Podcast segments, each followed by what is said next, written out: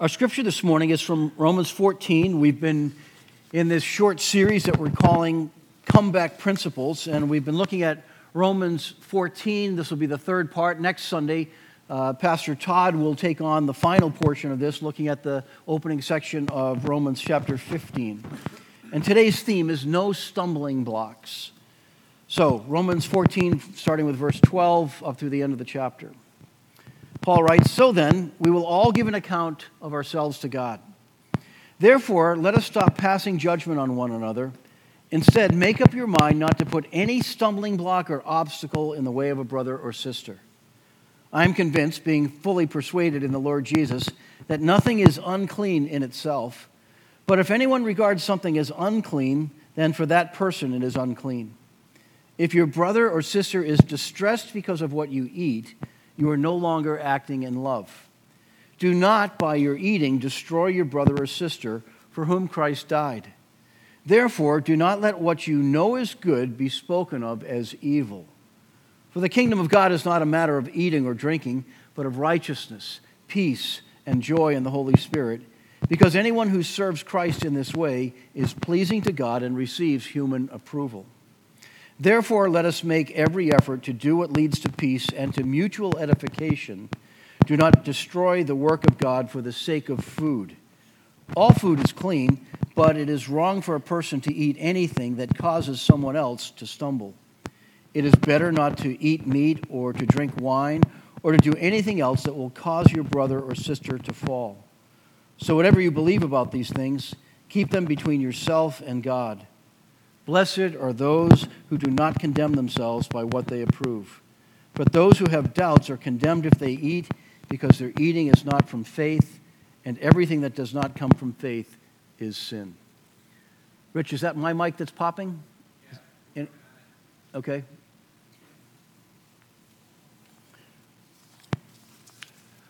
Well, at a time when we're talking about Christian freedom principles, I think it's appropriate to wish you a happy Juneteenth. It's a new holiday for me. I will have to admit that I was not raised in a culture that made us aware of this, but Juneteenth has been celebrated in Texas since 1865, marking the date when slaves were finally set free in Texas some two months after the Civil War ended. If you're not aware, the story is that General Gordon Granger led thousands of troops to Galveston, Texas, and he announced what was called then General Order Number Three. The war had ended, even though people didn't realize it had been over for two months in Galveston, and all the slaves were set free. Think of this 250,000 people who were slaves in the state of Texas had no idea until that day that the war was over and that they were set free. Two years after Abraham Lincoln's Emancipation Proclamation. Okay, we're going to do the switch. Uh, those of us who are not people of color, we're not aware of, and what a wonderful thing to celebrate with them. Our theme this morning is no stumbling blocks. The story is told of a rabbi who was at odds with his congregation. The president of the synagogue was troubled by this, and he told the rabbi that they needed to have a meeting to settle this out. So the rabbi, the president of the synagogue, which is like the chair of the elders, and 10 elders met to discuss the issue. The rabbi soon discovered that he was the sole dissenter among the group. In other words, everybody else had the opposite opinion than he had. After a very lengthy discussion, the president of the synagogue called for a vote. The majority vote would rule. And when the votes were collected, the president said, Rabbi, you are outvoted 11 to 1, and we have the majority. The rabbi was indignant. He rose to his feet and said, So, you think that you have a majority because of a vote? Well, think again, for I will call on the Holy One to give us a sign and show that I am right and that you are wrong. Immediately, there was a loud thunderclap, accompanied by a brilliant flash, and the large mahogany boardroom table that they, were meeting around was split in two. The room was filled with smoke, and the president and the elders were thrown to the floor. But as they looked up, the rabbi remained standing upright, untouched, and triumphant. The president of the synagogue slowly rose from his position underneath the table, his glasses hanging from one ear and his clothes in disarray. He stood up and he got himself in order and he announced, All right, all right, so the vote is 11 to 2, but we still have the majority. Well, that was a great show of strength in the midst of a conflict where neither party would even budge. Today, we're going to talk about how to use our strength to build the kingdom and to seek peace that is pleasing to God, even when there are differing opinions. Here's my hope for the message this morning and for this four week series. As our country, our state, and our church all transition from the COVID shutdown period, we are learning to respect different comfort zones and different convictions about safety, health, and re entering life together after an epidemic that has impacted our lives medically, economically, relationally, and even spiritually all around the world. My hope is that these comeback principles equip us not only to deal with these differing convictions and comfort zones, but that they also equip us to know how to use Christian freedom and strength in ways that are compelling as we continue to march through life. So, this series is called Comeback Principles. On week one, we laid the foundation by talking about accepting differences, which is the opening command of Romans 14:1. On week two, last week, we added the conscience principle to the accepting principle. I'll explain those in a minute. And today's theme builds on those first two parts of the series. So, part three has to do with Paul's challenge to present no stumbling blocks before others. So let me welcome you back to North River Church today. Uh, welcome to those who are watching from your homes and also to those who are present here in Pembroke. For our North River online friends, I want you to know that we consider you as part of one North River congregation. And I hope that you will worship with us, that you will pray where you are, and that you will let us know in some way that you are with us today. How do we use our strengths and our freedom as Christians. This is part of what this entire chapter that we've been studying now for three, three weeks is teaching us about. And so I want to ask one question, or answer one question right up front why this stuff matters. In verse 12 of Romans 14, Paul says, So then, we will all give an account of ourselves to God. Verse 12 is the bridge verse of this chapter. It ties together what we've looked at the last two weeks with where we are moving today with what we are learning. On one side of the bridge are the Christian freedom principles that we've talked about the last couple of Sundays. On the other side of this bridge are a set of warnings about misusing that freedom. So, what is the bridge? The bridge is this statement we will all give an account of ourselves to God. Think about that for a minute. Paul is writing to Christians that we will all appear before God to answer to Him for what we have done with our gifts, our talents, and our abilities. We will account for how we have used opportunities in life in serving Him. Jesus has given us a new start in life and an eternal inheritance in heaven for all who've put their faith in Him. And He asks that those who are wrapped up in His grace return thanks by living for Him and representing Him to others in this world. When we are reminded of this, that one day we will stand before God and we will give an account, a wake up call sort of kicks in. The Apostle Paul reminds us of this for two reasons. The first is so that we will realize that we must not judge other Christians over conscience issues. That's what we talked about last week. And the second is so that we will look soberly at our own responsibilities before God. Now, here's the impact if we take all of this in. We embrace the accepting principle and become a very accepting community, realizing that we're at all kinds of different stages of growth. It's as if there's one continuum, and some are at the beginning or even prior to the beginning trying to figure out if they can have faith, and others have been walking with the Lord for a long, long time and processing the commands of Scripture and the instructions for wise living into our lives for many years. But we're all in this together, and those who are long standing veterans must be very accepting of those who are very new to that process. That's what Paul was challenging us to realize. And then we embrace the conscience principle that leads us to study carefully, to fully assess what Scripture tells us, and even to be open minded enough that when more facts and more knowledge and more understanding of God's Word come into our minds, that they can lead us to reassess our convictions we ought to be those kinds of people where more light, more truth, more scripture can move us off previously held convictions that might not yet be as solid as they thought as we thought they were. This is what Paul meant when he said being fully convinced in your own minds. He's not just saying form an opinion and stick on that, that opinion and never budge. He's saying, no, no, no, no, no, no, no, no, no. Study fully, and as more light comes, if you need to adjust, have the courage, have the faith to align yourselves more clearly with what God's Word says. This leads to the third major principle from Romans 14 that I want to talk about this morning. It's called the stumbling block principle. So in verse 13 of chapter 14, Paul writes this Therefore, let us stop passing judgment on one another. Instead, make up your mind not to put any stumbling block or obstacle in the way of a brother or sister. Okay, what is a stumbling block? A stumbling block is something in the pathway that causes a person to fall or to fail. An obstacle is something that blocks progress or growth. A stumbling block or an obstacle always makes it harder for the other person. So, notice what a stumbling block is not. It is not simply having a different opinion or belief. We are told to accept differences. A stumbling block is not simply saying that someone else doesn't, uh, saying something that someone else doesn't like. So it doesn't mean that you can never offend somebody with your opinion or your truth. Jesus would have failed that test. Jesus said a lot of things that the Pharisees and others absolutely did not want to hear. In fact, he said it so clearly and offended them so greatly, they wanted to kill him. So Jesus would have failed this test if it's merely saying, never offend somebody with truth.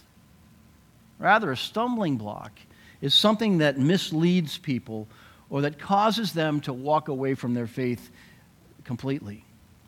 A stumbling block is a serious matter that impedes progress or growth or that stops forward momentum in the life of another Christian brother or sister. So here's the stumbling block, stumbling block principle. Not only do we conclude, as we did last week, that strong Christians are accepting Christians, now we add to that. Strong Christians refuse to use their freedom in ways that cause those whose faith is not yet as strong to stumble. That's the principle that we're looking at today. Let me say that again. Strong Christians refuse to use their freedom in ways that cause those whose faith is not yet as strong to stumble. The stumbling block principle applies to how veteran or strong Christians use their freedom once we have arrived at a Christian freedom conviction.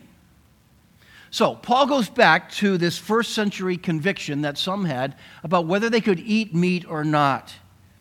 This is not a disagreement about being a vegetarian or a red meat eater or having some special diet. This was about meat that had been sold in the street markets after, been, after being offered to idols. And virtually all the meat that was available to the public because they, in Rome they had a polytheistic system where there were many, many gods, many different idols. People would sacrifice animals to those idols, and then they would take the leftover meat, and that's the meat that would, would be bought and purchased and sold in the markets. So, in Rome, if you were offended by the thought that the meat had been offered to an idol, it meant that you probably never ate meat. But there are many other Christians who came to the conviction that idols are nothing. They're made of wood or stone. They're created by some human being. Uh, therefore, even though others worship them, they're really just wood and stone. And many Christians came to the conviction that we can eat that meat. We offer a prayer to the Lord, and then we bless the food and we eat it. By the way, this is probably where that tradition that many of you have carried on of praying over your meal before you eat came from, because they were re offering this uh, meat as a source to bless God because it was providing nutrition and strength for them at that time. Did you ever know that? This is probably where your habit of the blessing before the meal came from, because in that moment, the new focus was on the Lord, not on the idols that uh, had been a part of that practice before. So, Paul's question was what do you do when the strong faith meat eater is sitting at the same table with a conscience stricken non meat eater. You get the issue? You have two people sitting side by side, one who says, My faith is strong enough where I can eat this. Yes, I know it was offered to idols, but I've already offered it to the Lord through my prayer. And next to that person is somebody else who says, We as Christians should never eat this meat. This meat was once upon a time offered to idols. How can we even touch this? And Paul's question is okay, you have the freedom to do this. How do you use that freedom in that moment? So, Paul presents some case studies of how Christians in the first century were acting in love. Here's what he says in verses 15, 16, and 17. If your brother or sister is distressed because of what you eat, you are no longer acting in love. Do not by your eating destroy your brother or sister for whom Christ died. Therefore, do not let what you know is good be spoken of as evil, for the kingdom of God is not a matter of eating or drinking. Case number one that Paul presents eating meat offered to idols when your friend cannot. The issue is using your freedom in such a way that it is causing distress for the friend who's sitting at the same table. Now, we need to define something here. What is distress? Distress is extreme anxiety, sorrow, or pain. This is truly distress. That your decision may negatively influence your friend to do something that they believe to be wrong. So, because of your decision, your friend is tempted to do what her conscience says is wrong in that moment. To do this would actually be sin because that person is going against a conviction that something is sinful or wrong for her to take part in. Paul describes the problem. He says, Here's the problem for the strong meat eater in that moment. He says, if you go forward knowing that your friend is in true distress, not that your friend has a different opinion, not that your friend just thinks that no Christian should ever do this, but it's causing distress. You hear the weight of that word? Paul says the problem is you're no longer acting in love at that moment if you go forward. What's the solution? He says, Do not by your eating destroy your brother or sister. In other words, he's saying, You who are strong, push the steak away in that moment. Let, tell them to save the A1 sauce for another time and eat all the veggies you can. The issue is not that you can never eat meat, but when you are with this person, you will not flaunt your freedom by insisting that you do something that the other one cannot do and believes is wrong for her or for him to do in good conscience. So Paul says, don't let the exercise of your freedom cause distress. Distress is the key thought here, it's the key word in, in that phrase. Case number two that he presents drinking around a friend who should not. He's, he says the, the kingdom of God is not a matter of eating or drinking, so he automatically raises that into it. The issue is using your freedom to drink may be causing distress for your friend. Again, Distress is extreme anxiety, sorrow, or pain. This is truly distress. So, your alcohol use will negatively influence your friend. Because of your use, your friend in that moment is tempted to do what his conscience says is wrong. To do this would actually be sin because he's going against the conviction that this is wrong for him, this is sin for him, this is turning back on what he has promised to God. What's the problem? Same one as in the other case study if you go forward from that strong position in that moment and insist on your right, you are no longer acting in love, Paul says. So, what's the solution? Recognizing that the kingdom of God is not a matter of eating or drinking. Push that beer or wine or scotch away and have a soft drink in that moment. How about that lemonade? Doesn't it taste good today? The issue is not that you can never drink. Paul says we have that freedom. But when you are with this person, you will not flaunt your freedom in a way that causes your friend distress. This is what we do out of love. And out of love, you choose not to use or exercise that freedom, and instead to lift up and identify with your friend in that moment. You remove any possible obstacle from the pathway of your brother and sister.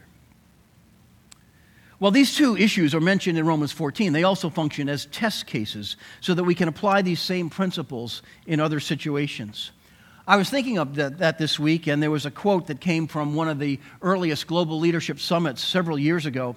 And it talked about the movement of churches that we are a part of, where we started North River uh, almost 32 years ago in trying to create a safe place where we could talk about faith, talk about issues of faith, talk about Jesus, knowing that in the room would be several people that we've invited as friends who are kicking the tires and trying to figure out if there are enough reasons to put their faith in Jesus as their Lord, as their Savior.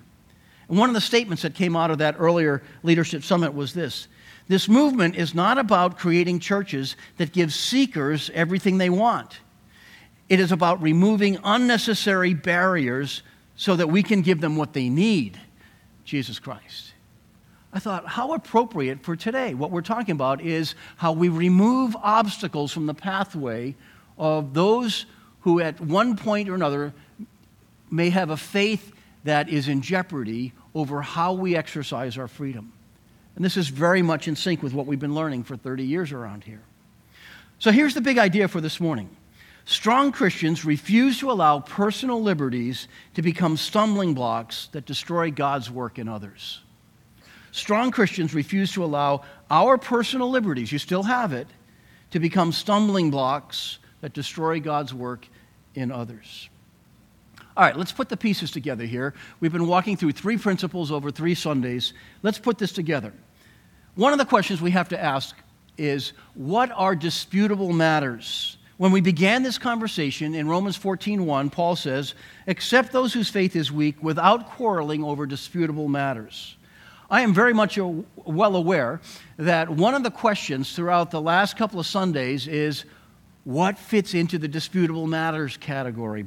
And I've been asked that question by a number of people. And so there are many issues that Christians wrestle with or disagree about. I'm not taking a position on these items at this moment. We're just listing them. Here are some of the things that Christians argue about. And not all are disputable matters because the Bible speaks clearly about them, but some may fall into the disputable matters category when the Bible is silent. So here are some of those issues divorce. Do we divorce or not divorce? And some Christians have strong opinions about this. Uh, is remarriage allowable after a divorce? For some Christians, that is never, never possible. I, I, know that I made the decision very early on in my pastoral ministry that I could never know the whole story, that as long as people were honest with me, I would remarry people who had been divorced as they were submitting whatever had happened in the past to the Lord. Why? and realizing that divorce was so rampant in our culture that we would begin to play the game that I saw happen in the church that I grew up in, where our pastor, to give him credit, was very, very consistent. He never, ever remarried divorced people, even once. So sometimes people would go through a divorce, and then they would kind of sneak off and they'd get married in some private ceremony and then come right back into the church, and nobody would ever say anything. They wouldn't congratulate them, they wouldn't uh, celebrate with them, they just kind of pretend it didn't happen. And you know what? There's a missed opportunity there. And there's tremendous pastoral ministry that comes into those moments. So, on the one hand, while I'm a champion for what God's intention is with marriage being a, a lifelong union, I'm looking forward to celebrating my 40th anniversary with my wife this summer, which is awesome. I have to tell you, at the same time, one of the hidden secrets of North River some of the best, strongest marriages that I know of are with people who are married for the second time here in our congregation. And they learned great lessons that the Lord taught them through all of those challenging moments. And they committed themselves to not repeat the same errors in the second marriage. And they have marvelous, wonderful, God honoring marriages that they've submitted their whole lives to Him together. And it's beautiful to watch. And we shouldn't be surprised by that. Some of the others that are on this list, drinking alcohol or not, politics, we're not even going to go there today. End times theories, we're not in control of when Jesus comes back, but you know, Christians of, of previous generations argued and separated friendships on whether we believe Jesus is coming back before the tribulation, in the middle of the tribulation, at the end of the tribulation, or if there even is a tribulation. Here's one of the ones we argue over a lot today same sex relationships and how we understand them. Abortion, women in leadership. Okay, you know that we're a church that has embraced women in leadership based on biblical evidence, and even knowing that in some cases biases were written into the New Testament. I'll give you one example. Romans 16:1 uses the Greek word diakonos, which means deacon when it describes Phoebe. It's a male masculine term. The NIV, when it was translated in 1984, the only time that they translated that word diakonos as a servant in the church was when it came to Phoebe. Why? The editor said, well, a woman can't be a deacon, so we're going to retranslate that word. When they cleaned up the NIV a few years later, the same scholars came back and looked at that and said, you know what? We made the wrong decision on that word. This is the only time in the New Testament that we've, we've taken that term as something other than a title. And it seems that Paul is laying out evidence that Phoebe, who carried the letter from Paul to Rome and was given that great responsibility, was a deacon in the church. There was a term for deaconess, and they didn't use it there. The New Testament uses that title. That's just one example. Uh, tithing. Is it an Old Testament principle? Is it a New Testament principle? Um, attending a same sex wedding. You have no idea how many times I get that question Do I go? Do I not go? All right, I'm not going to settle those things out here right now, but what I want to do is I want to talk to you how do we make decisions about these things, knowing that within the same congregation, some people will have vastly different opinions. How do you get to that decision? My lovely wife and I were talking about this series last weekend, and she was pointing out some of the things that I had left out. And she does that. It's kind of amazing how that happens, sometimes week after week. And she suggested that it would be helpful to have a flow chart to follow that would help people process the information that we've been studying. And she started doodling on a sheet of paper. So I have to give Sue credit for this. I took what she started, and this is what we together came up with one of the critical concerns is what are disputable matters?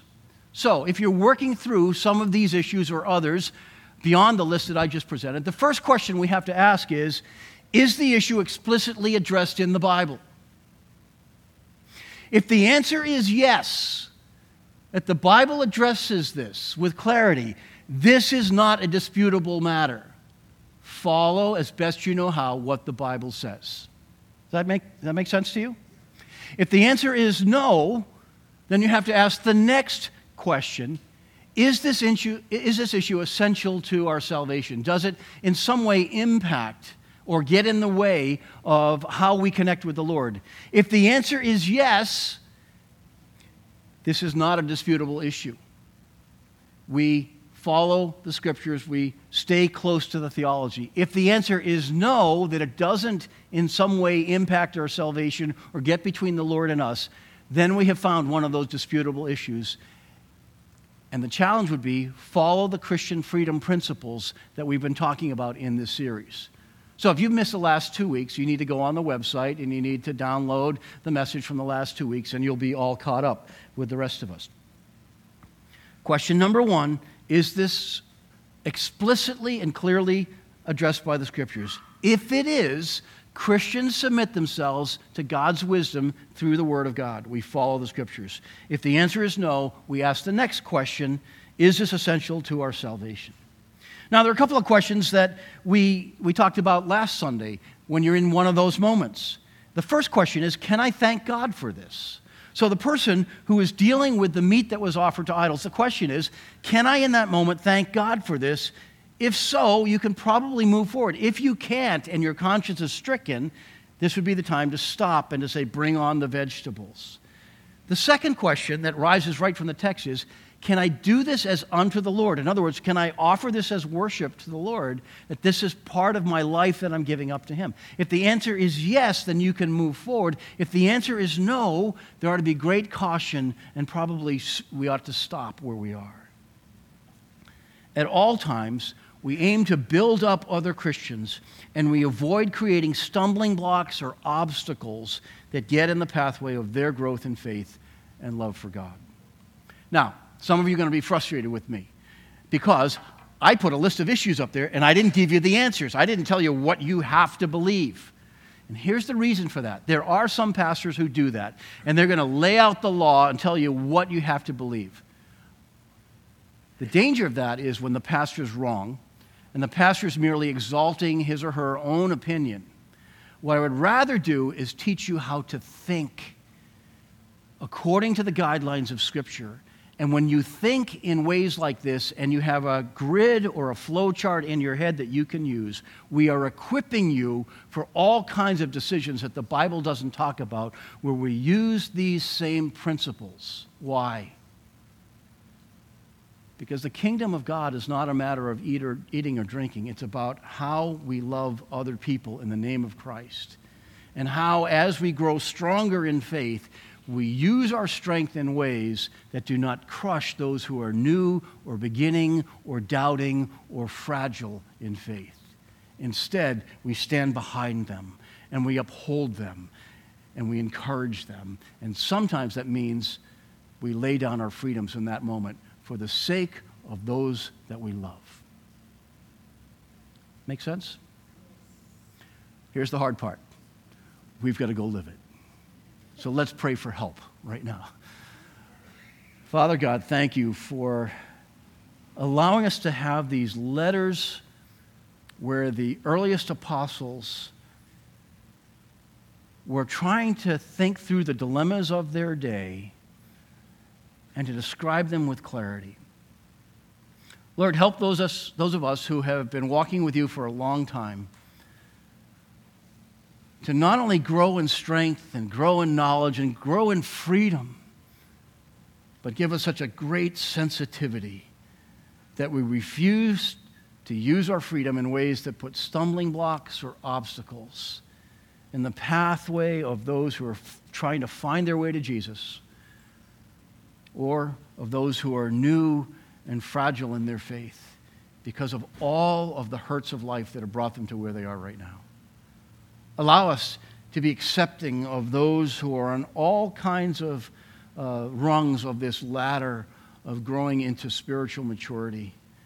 And allow us together to uphold each other so that at the end of life, when we stand before the judgment seat of God the Father, may we all hear those words when He says, Welcome, good and faithful servant.